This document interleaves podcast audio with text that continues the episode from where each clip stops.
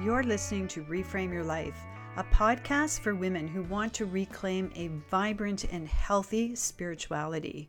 I'm your host and co traveler, Sandy Reynolds, and this is episode 87. Hi, welcome.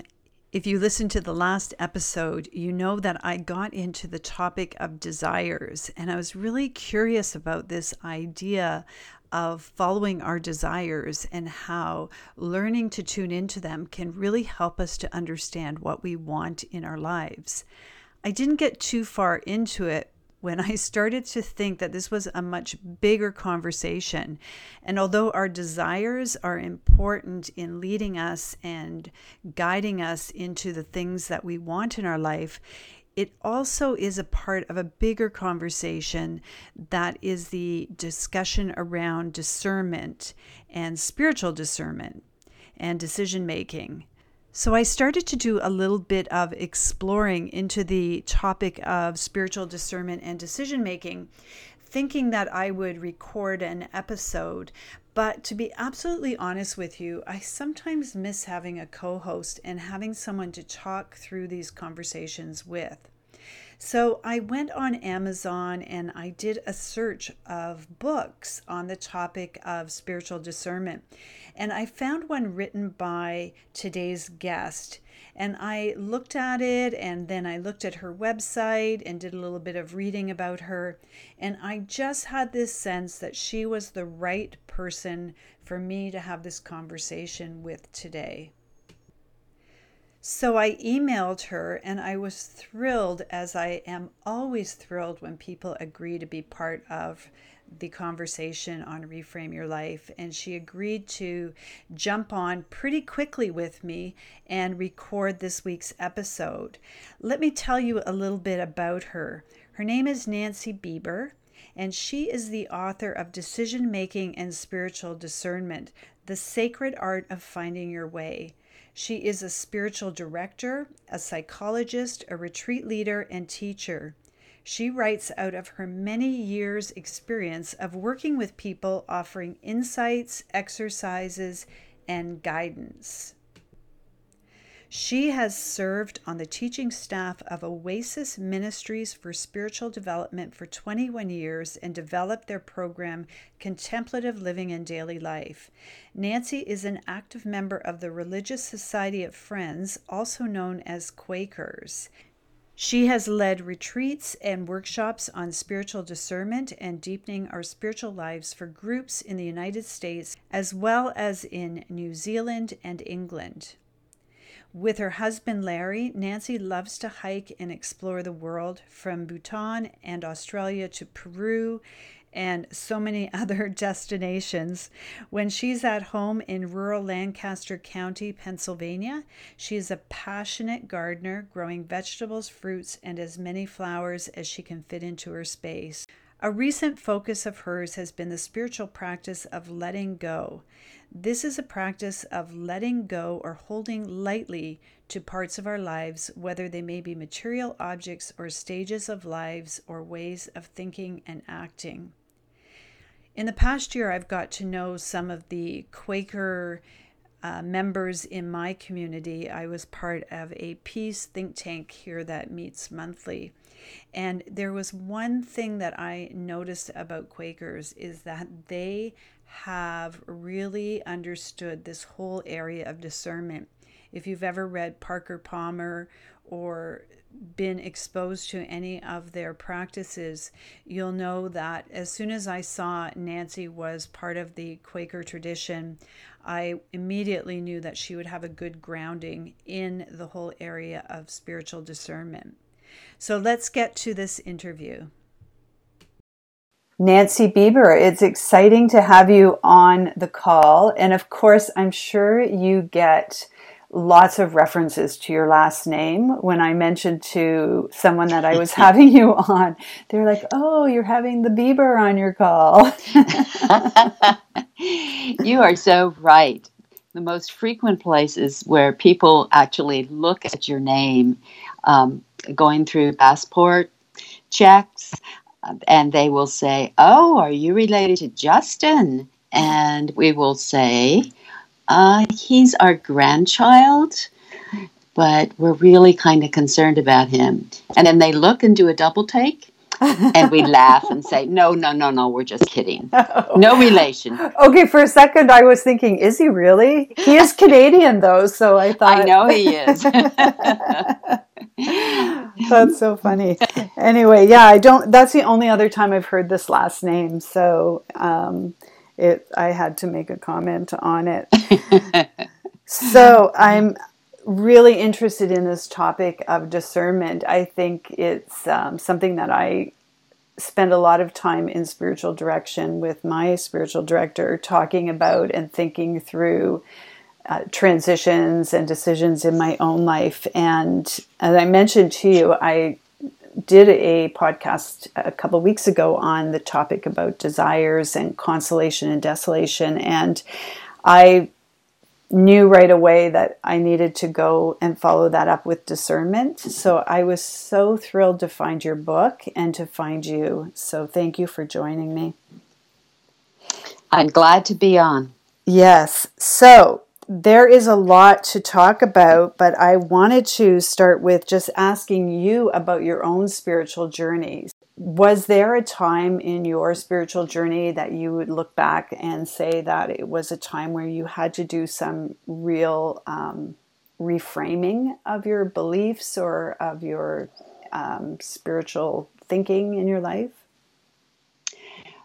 I think there'd be several places um, I grew up in a in a church that was rural and pretty um, conservative, and I knew that that didn't fit me when I came to adulthood. Uh, but there was a time of of searching, so young adulthood, um, time of searching, and then finding my home uh, in the Quaker tradition, the Religious Society of Friends felt really like a well it felt like a homecoming. Mm. and i came to that when i had uh, young children.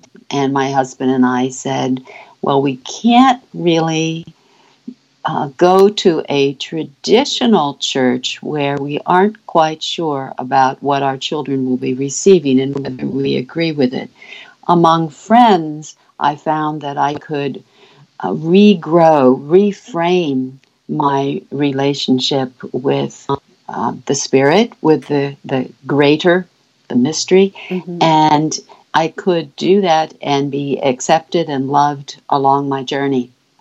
So that's one that I want to say was a major reframing. And the other one was more a, a professional shift, I think. I was a psychologist, I am a psychologist, and I was beginning to feel some 20 years ago that this wasn't really it.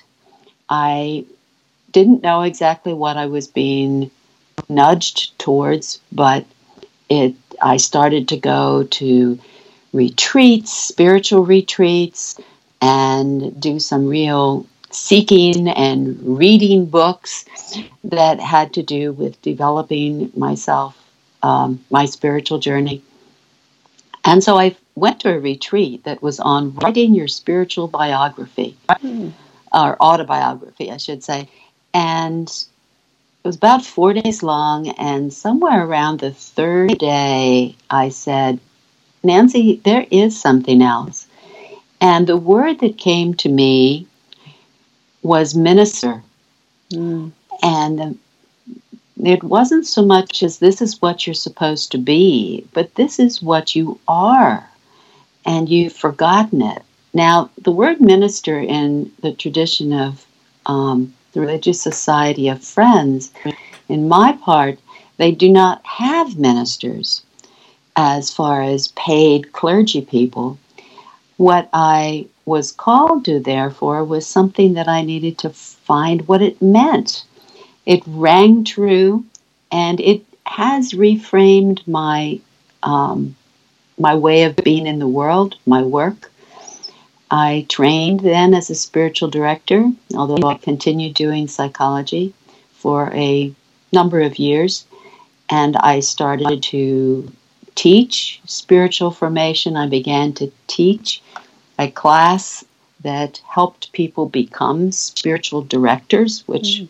I considered my work now. And and then eventually I wrote a book, Leading Retreats.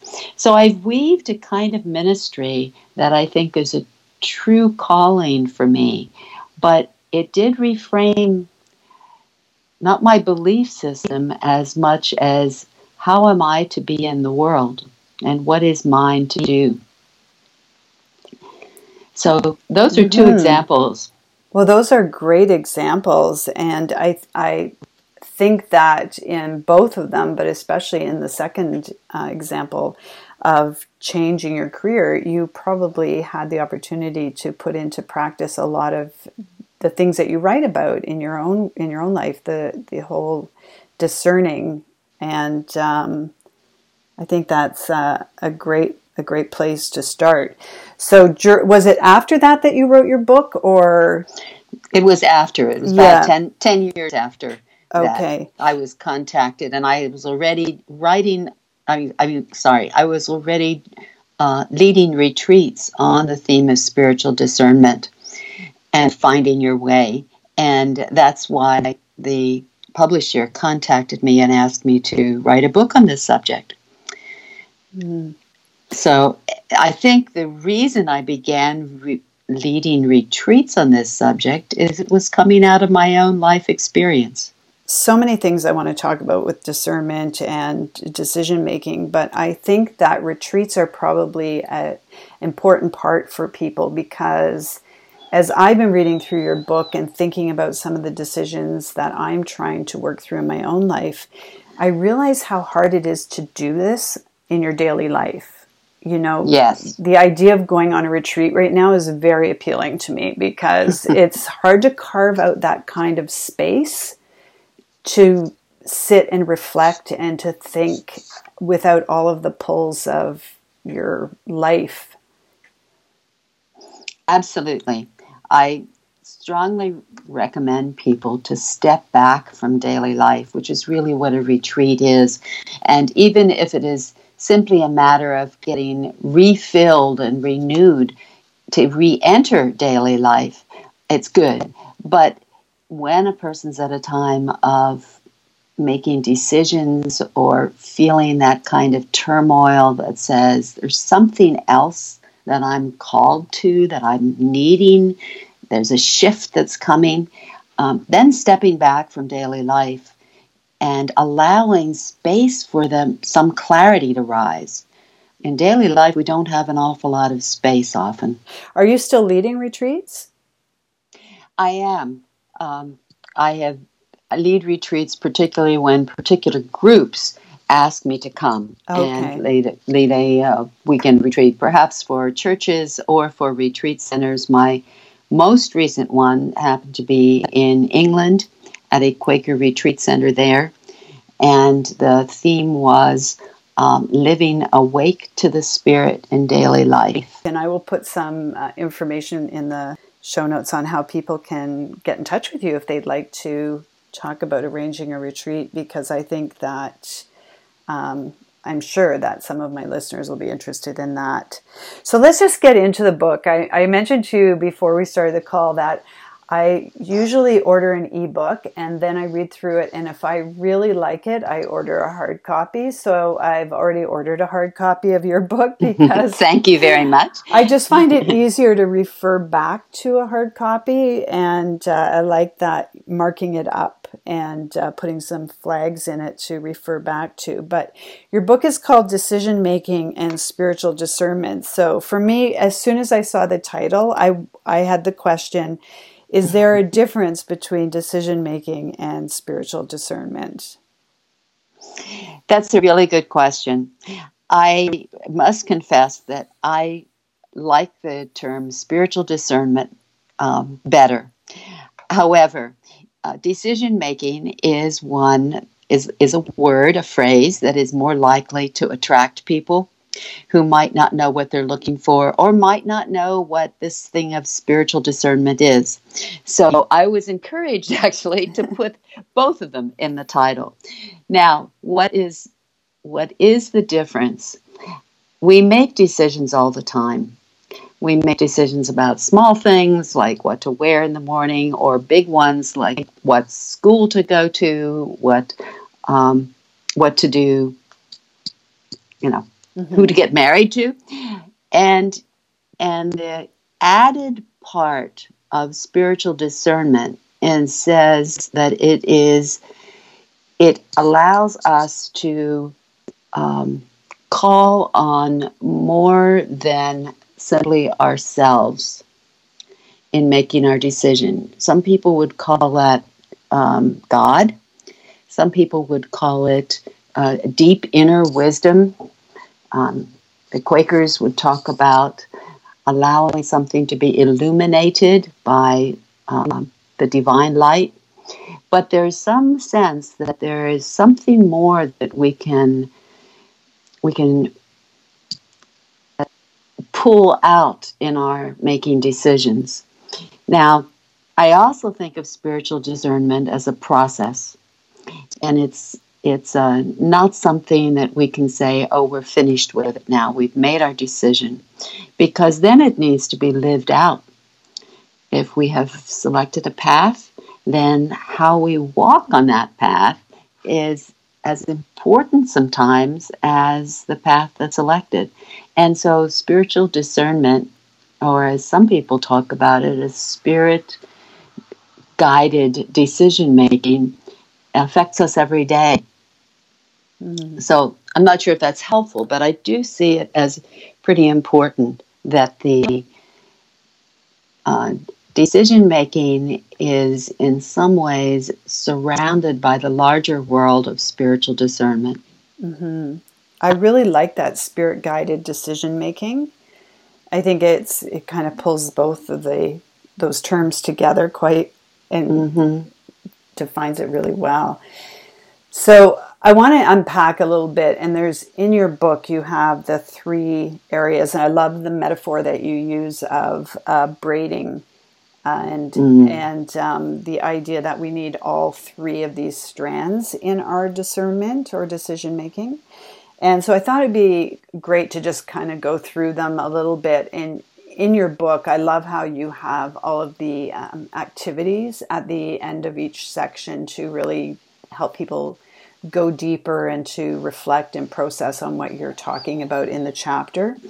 The three areas are willingness, attentiveness, and responsiveness. I'm thinking that responsiveness will circle back to this idea of how we walk on this path after we make a decision. Is mm-hmm. yes. So okay, so we'll come back to that because um, I wanted to to talk about that because I think that's really important. So so, can you just elaborate a little bit on each of these areas? So, why don't we start with willingness? Sure. Um, willingness is the acknowledgement that there is something more that can help us find the the truest um, path, the truest decision, the truest direction that we're going to travel. Mm-hmm. And and in saying willing, we are willing. In some ways, I see it as saying, Yes, I am open. Yes, I am going to embrace the path. Even if the decision might be a no, there is still a yes in it. And I think that sometimes our willingness is also a cry of help i'm stuck. I need some i need something more than me to to help me see clearly. So the willingness is an acknowledgement of that need for something more. So is it um yeah i like the idea that it's an acknowledgement. Is it is it a posture that you take? Is it just a um it, it seems like you know, it's this idea of being open. And, mm-hmm. um, but I imagine it's not as simple as that sounds. It, it would be nice if it were that simple.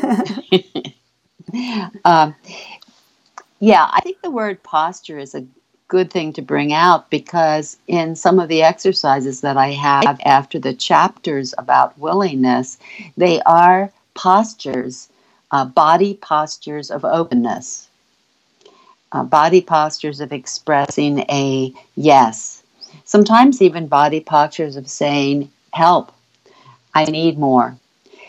One of the chapters in willingness is dealing with our fears because often in discernment we are called to look at what we're afraid of. Mm-hmm.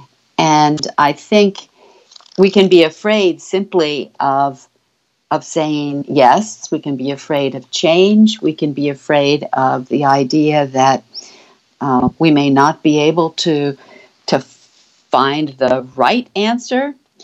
Um, we can be afraid because of ways that our lives have treated us and make it hard to be open, places where we've been hurt, and so we wind up being guarded. Uh, so I think looking at fears is part of being willing.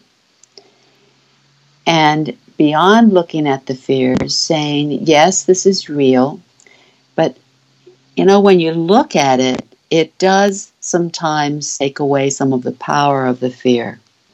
Yeah, when I read that section on fear, it, it really hit me because I thought you can be so open and I can I've seen this in my own life in the past where I want to be willing, but I also want to hold back a little bit because if the decision or the direction is um, too much of a stretch or I'm not quite ready for it, then a lot of the fears just um, can hold me from actually moving forward.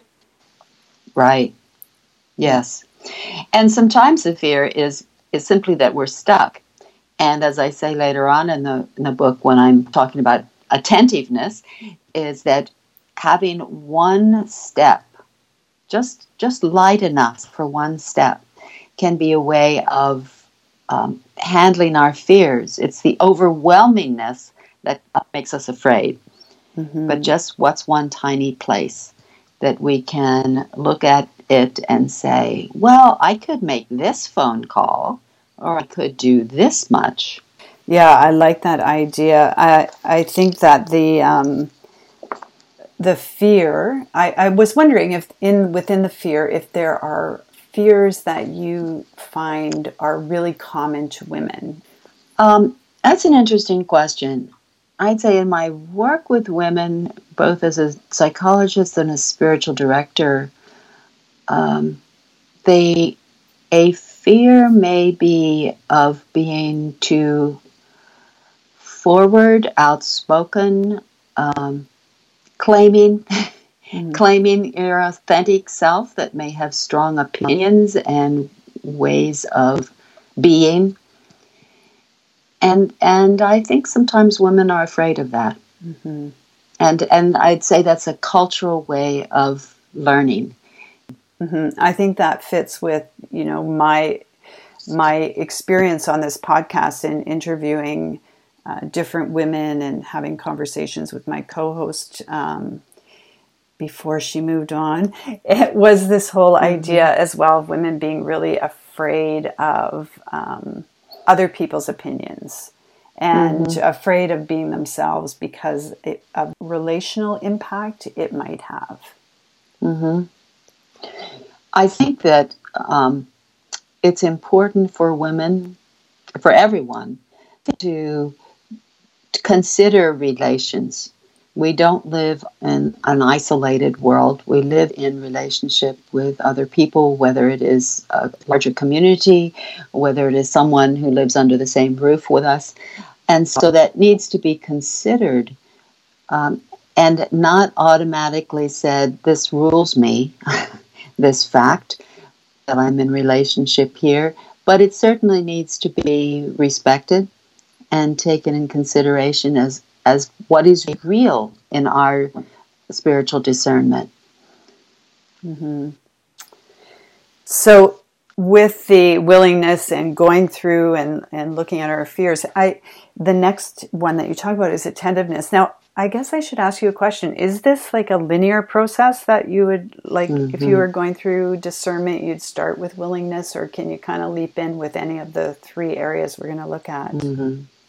I think that starting with willingness is good, uh, but that doesn't mean you've done it and you don't have to pay any more attention to it. Uh, I see it more like beginning with willingness and then, um, as in a braid, where you weave the strands, the, the strands, the same strands again and again are held in your hand. Uh, you come back to willingness and attentiveness. You may even take a step, and that would be in your responsive section of my metaphor here, and then go back to I need to pay more attention now. What is the result of this step? Um, I need to open myself and be uh, revisit my willingness. So I see them as braided together, not a linear process. Oh, that's helpful. I, I like that. Um, that rings true with my experience as well. Mm-hmm. So yeah. attentiveness. Can, can you talk a little bit to about attentiveness? Uh, for many people, attentiveness really is the heart of it. Um, your of spiritual discernment the um, the story I use, and I, I don't remember whether I put it in my book or not, but I've got this lovely incident from my husband's life. Um, the way we have divided up our chores is that I'm willing to do the laundry and put it on the bed. And he needs to sort his socks because he has either black socks for his job or very dark blue socks and they're hard to tell apart sometimes. So, discernment is paying attention to what color his socks are. Mm-hmm. And the discernment of color needs sunlight. You can't tell his socks apart by electric light at 10 o'clock at night. It really needs the morning sunlight, which, of course, is my metaphor then for um, the light that comes and gives us more light than we can see for our, with our own eyes. But paying attention is the heart of spiritual discernment. It can be paying attention and acknowledging, uh, as Richard Rohr says someplace, uh, what is real. God pays attention to what is real, he says. It is also doing what I call spiritual discernment homework. And those are the, the little steps, perhaps, to get more information or to try something out. My one daughter uh, was moving into a different field of work, one that would um, be using more of herself, and she was able to do volunteer work at a center for a year to discover whether she liked being in the medical world at all. Mm-hmm. And so that was a small step, but it was also information gathering. It was her spiritual discernment homework. So attentiveness can be paying attention to who you are, as well as, uh, and that includes both your your um, your passions, your desires, it includes perhaps your dreams. It includes things such as um, what is my what is my life situation and what is the season of life that I'm in right now? And those things may seem that we, we take them for granted, but sometimes they get ignored. I have a friend who is a um, she's a very passionate person. She's an activist. And she is discovering that she doesn't have quite the energy for the kind of passionate activism and social action that she did earlier in her life, a decade ago. But it's very hard for her to say, This is real. This is who I am now. I need to find another way to live out my passion. But attentiveness is the part of discernment that says, This is what's true now. and that's that's her life situation. Sometimes I think paying attention is something as simple as as looking at your finances because that's that's real also. Um, I believe that God works with what is real in our lives. That the the path that we find truest for us is a path that embraces what is what is real. It doesn't encourage us sometimes. It does encourage us sometimes to break out of that and to find new dimensions to our lives. But it does it does first of all look and say, all right, this is what's real. It's a very counterculture message. I just heard something yesterday that was, you know, almost exactly the opposite, which was don't let your current reality limit or hold you back from doing what you want, you know, which mm-hmm. can get you in a lot of trouble, especially financially, you know, if you just decide to and that and that was exactly what it was talking about. Like why if you could do this and it was going to cost you $25,000, but you knew in doing it you would make a hundred thousand in the next year, why wouldn't you spend the twenty-five thousand dollars? And I was like, wow, that that is sort of a, a, message, maybe not that blatant, that we hear in our culture, in culture all the time. Mm-hmm. So, um, yeah, I think it is a, a, a very simple message uh, because it doesn't take into consideration all of your life.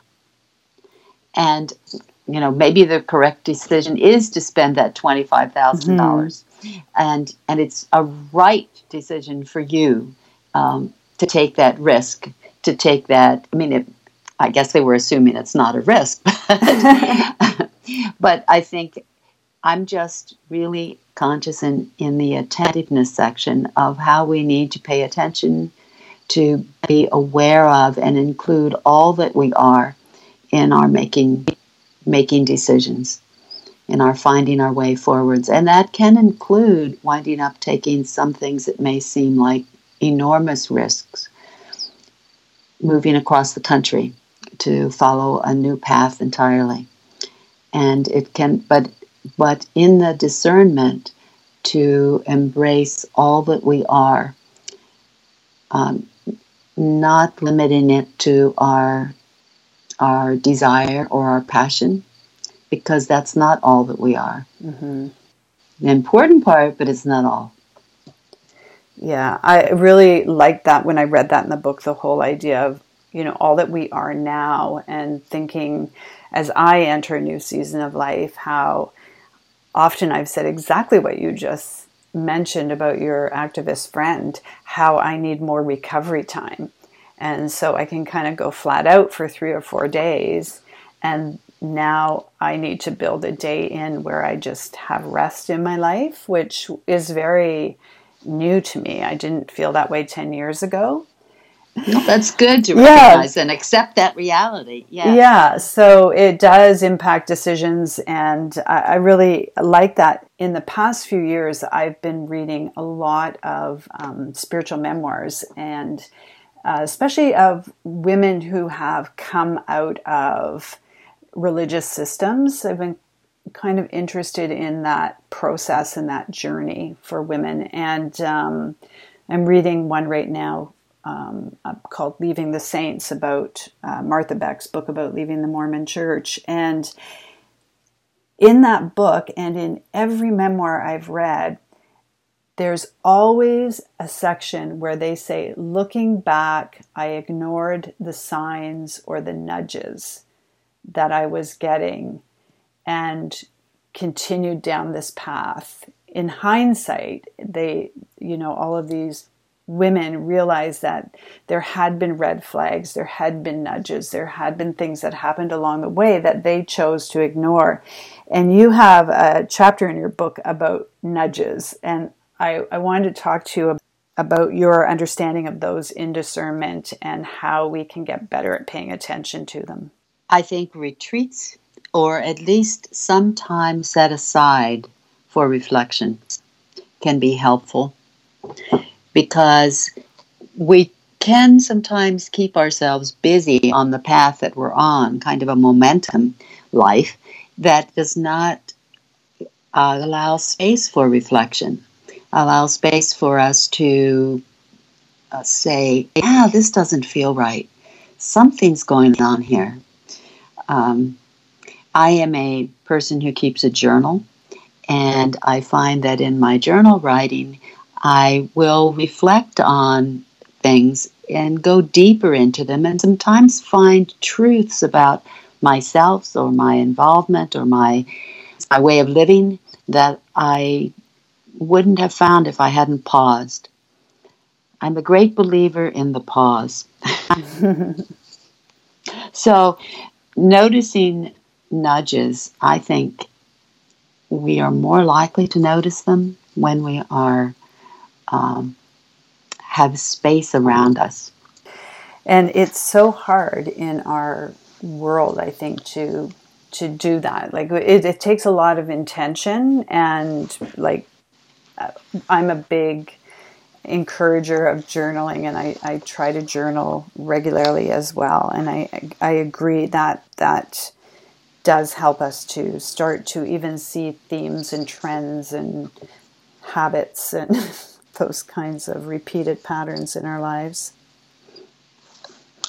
Yes, I think that is true. Um, I think there's also a, something that comes out that helps us to be our more authentic selves when we are not necessarily journaling, but having some space around us and and um, not being filled up too much. Um, I like the idea that authentic comes from the word original or you know coming from the creator the one who created us uh, the one who as as i mentioned i think in my book dreamed us into being saying hmm this kind of person who is going to be growing here i can dream of her being a unique kind of minister perhaps um, so and and that's that is being authentic, who we have been, who we have within us to be. And as we give ourselves space, that can grow stronger. Yeah. So as we come into this with our willingness and our intentiveness, the next area is responsiveness. And I think that this is an area that is really critical in this three strand metaphor. And it is the one that shows. Um, you know, we can say, okay, my inner self is is willing. I open, say yes, and then I'm paying attention to all these things, and perhaps I'm taking some small steps to to try things or to learn more. But the place where it really shows is when we take the steps that look as though we've made a decision. Now, maybe the decision was a long time coming, and the, the people who are, excuse me, like the women who wrote memoirs who who feel that they can look back and see signs in the past, they weren't ready yet to really take the big steps of making changes. And so the decision itself may be a long time growing within us, but what happens is others can now see it. And it, it shows on the outside. And that, I think, is the responsiveness stage where we really start to find a different path. We start to take steps that uh, lead to other steps. Now, I also include in that section on responsiveness the possibility that we may come to clarity about what we are to do, how we are to, to make a shift in our lives, and it's not time yet. I use the example of someone who who felt a real call to return to the mountains and be a um, a nurse practitioner, in a rather um, primitive area where there was a great need. Well, it's the area she grew up. And yet, so she trained for that, but she, even after she was done training, her children had two more years of high school. And she decided to wait and continue working in a big city hospital because the time wasn't quite right for those in relationship with her. And yet she knew where she was going to go. So during her waiting time, she took a few public health kinds of courses. She made trips to the area she was hoping to live. She was preparing herself for what was to come, but it hadn't actually been started yet. Does that make sense? It makes a lot of sense to me. I think timing is a, a part of responsiveness and uh, an important part because you talk a little bit about this in your book and i had a question about it and then i saw it in your book was around personality types as mm-hmm. well in decision making mm-hmm. and spiritual discernment because i think like i'm an enfj so i'm very quick to make a decision i like to have things made like i, I feel better once a decision's made I would imagine for me, as I'm growing and learning in discernment, well, I don't imagine, I know, it's really important to pay attention to that part of me that wants to rush a decision and take action. And whereas other people with different temperaments are feeling more stress when they make a decision. And I think timing comes out a lot in personality as well. Yes, you're absolutely right. The the it's either the thinking, feeling, or sometimes people look at it as I can I'm hesitating on the edge of a decision and a person hesitates for years and years or somebody is so uncomfortable on the edge that they they jump just to get off that uncomfortable edge. So, you know, they not exactly impulsive, but it's just the discomfort with not being sure. Um, on the other hand, there's some people who get stuck in what I'd say the attentiveness stage and just want to find out more information and they say they're not quite ready yet. And so I think people can get perhaps stuck in any of those th- uh, strands that we're talking about. Mm-hmm. Some people can get stuck and saying well i got to take more steps. I got to i got to move and keep moving. And other people say i got to gain more information and never get to the point of actually taking a step. And those are definitely uh, created uh, partly by personalities inborn personalities i think. And also about past experience has helped to shape you. Mm-hmm. I think another part of this that I wanted to talk to you about that goes along with this um, timing and attentiveness is a desire to make the right decision. And this feeling that sometimes we have that there's like a right and perfect path that you know God has this purpose for your life and this plan for your life and you have to find it and fall into it and um, and so when we're in a process, especially around anything uh, to do with career or uh, vocation, those types of things, we can get really stuck there. Mm-hmm. Yeah, I have some um, some real strong beliefs about the idea of one right path because I think that there isn't for almost all our decisions, there is not one right path. Um, there are many ways that we can go. There are some paths that definitely are better fits for us, that fit us better. There are some paths that are definitely are more loving, more in harmony with the universe. There are some paths that are more closed and fear filled. But my belief is that whichever path we choose, we can find uh, spirit on it and we can make choices along the path that will bring us to a place of, of growing. Now, that doesn't mean we don't find things not turning out. And we look back and say, oh, I never should have done that. But that is part of being a human being. I think that we find, you know, we find those when things don't turn out well. So I wound up with a, when I lead retreats, I have a section that is about um, questions for things when things don't turn out well. And the word experience itself is from the Greek word tryout. So we have experiences, we try things out.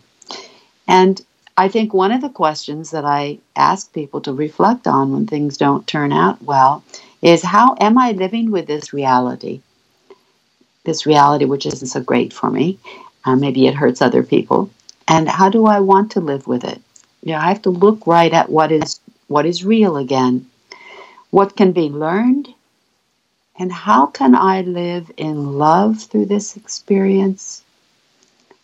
And then also, what is presently possible to change, either short term or long term? If it's a situation where you look at it and you say, "Uh oh, I never, this was this was not right." Um, what is possible to change about it, and that leads to more discernment all along the way. Mm-hmm. So I I don't agree that um, seeking out God's will is finding one narrow path, and all the rest are, oops, you're off the path now.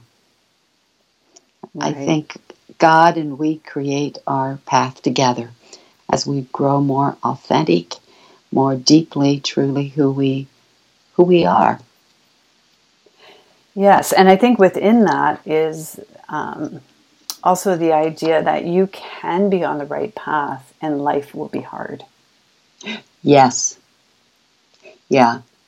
Certainly, you can be making the best choice you can, and you still feel that this is where I am. I am most clearly to be. And there's a lot of other things that go on in life that can make it hard.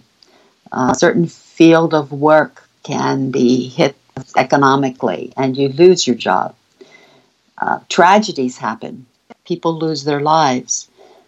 There can, as we know, there are many different ways in which there can be problems in our lives that have nothing to do with us making a choice that we should have made another choice. Mm-hmm.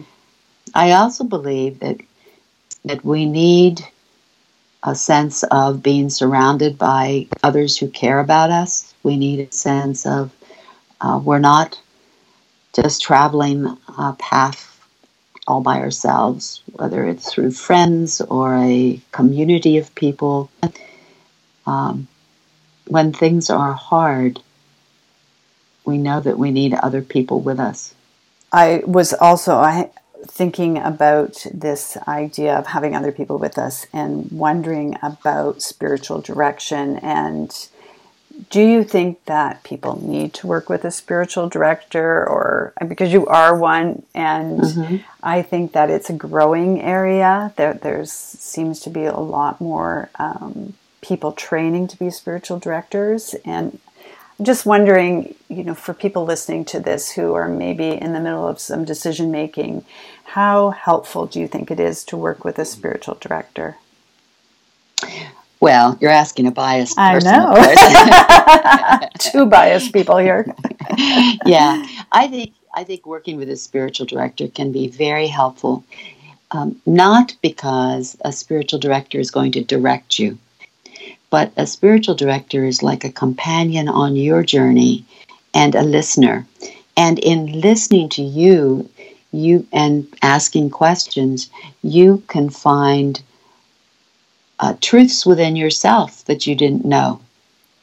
Uh, someone described it to me one time as I want to listen people into finding their way inside themselves so that they can hear themselves. Uh, so sometimes, I mean, this word spiritual director itself is one that's is a very old term. I mean, it's over uh, fifteen hundred years old as a as a uh, category of listening, I think. But it is really not so much about directing as it is about listening. If you have people in your lives who can listen to you, uh, who will not try to uh, bias you like you know friends do because they want to protect you and encourage you then perhaps a spiritual director isn't a necessary person for you. But if you want to have someone who can listen to you and encourage the the depths within you where there may be truths about hiding that you have not named, then I think a spiritual director is really um, a great gift. Yes, I obviously I agree. I've been working with a spiritual director for seven years, and I, I found mm-hmm. that you know he can um, see things, and because we've talked for so many years now, he also can bring me back to something that happened a few years yeah. before and remind me of it. Um, I, can I just say yeah. one thing for people who may not be familiar with a spiritual director? It is not the same as being a counselor or a therapist. It is not necessarily problem focused. Mm-hmm. Um, sometimes spiritual directors do meet weekly, but more often it is three or four weeks. And you're just reflecting on your life together. Um, so it's not necessarily okay problem focused, and then we're going to stop meeting after we take care of this problem. It's an ongoing relationship. Yeah, I think that's a, a good thing to point out because it is, it's not the same as coaching either because it's not about mm-hmm. taking action necessarily, like what you are going to do. And sometimes for me, the most powerful times I meet monthly with my spiritual director are the times when I go there thinking, I really don't have much to talk about. Yes. You know, and I think, I don't even know mm-hmm. why I'm going because really nothing's going on. And then something very profound comes up in the conversation. Um, with my spiritual director, I, I remember saying to him recently that I wasn't sure if I was hearing something from God or if I was hearing it from myself. And he he kind of looked at me and he was like, "Well, does it matter?" and right. it was, and that was one of those moments when I kind of went away and thought, like, why does that matter? Like, why is hearing from myself? Like, why do I differentiate between those things? Like, it can't be the divine in me, like speaking, or that there's like this separation. And I, as I thought about it, I was thinking a little bit about this thing where we rely on experts. Maybe God's mm-hmm. just another expert in our life. And how, you know, we're just so used to going to the internet and searching things for answers all the time. How that may affect our ability to listen to ourselves. And I, I just wondered if there you have any thoughts on that. Um, that's a fascinating idea that um, God is just another expert. I I am more likely to think of finding that of truth within me. Um, in the Quaker tradition, we talk about um, that of God within each person, or the inner light, and and God is certainly a transcendent understanding. Of, we understand God is transcendent also, but that that sense that if we go deep enough inside ourselves and listen we can we can find that truth which is of God and it is coming from ourselves. So it's a kind of a both and. I don't have any problem with I'd be like your spiritual director. Does it matter? yeah. So mm-hmm. I, I feel like we could just talk more and more about discernment and I'm just looking over my list of questions and there's two more things that I wanted to touch on with you.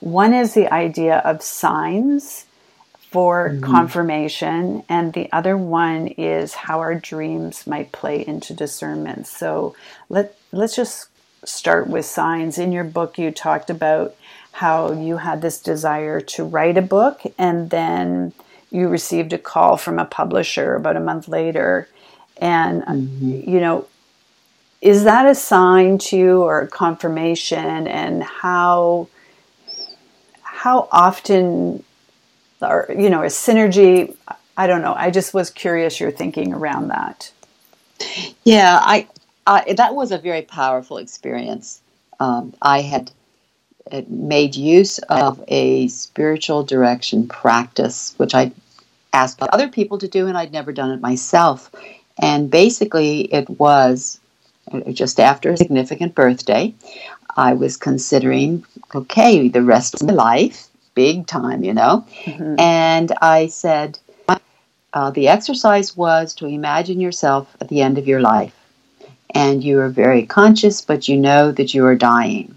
And the question that I looked at was Are there any things that I would want to say to people to bring closure to relationships, as well as what do you regret never having done? And the powerful piece for me was that I immediately came up with write something. And I knew it. And, you know, it, it rang true. It was like one of those truths that was it within me that I hadn't given myself space to uh, come out and breathe. I've written poems, I've written short articles, but I've never written anything substantial. So I decided, okay, Nancy, this is it. You are supposed to do some major writing here, and it it felt like a um, that answer was a sign in itself that that rose in me. And then about a month later, I got a phone call from a publisher looking to publish something on spiritual discernment. Person didn't know anything about me except that I'd led a lot of retreats on this subject. And the question that I was asked was, Have you ever thought about doing any writing? Now, that was a sign also. Mm-hmm.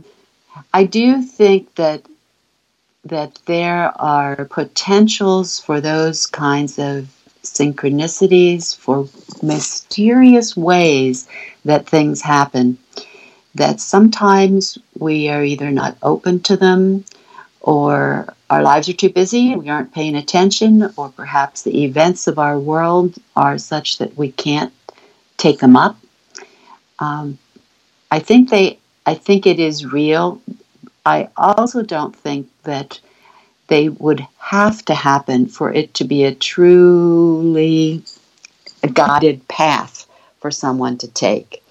Uh, if you hold back from doing anything until you get a major sign, you may be waiting a long time.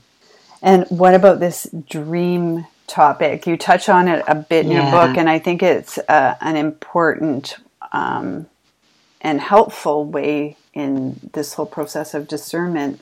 I'm not sure it's one that a lot of people really know how to pay attention to their dreams. So I just I don't know if there was anything you could just talk about in that area with dreams and discernment.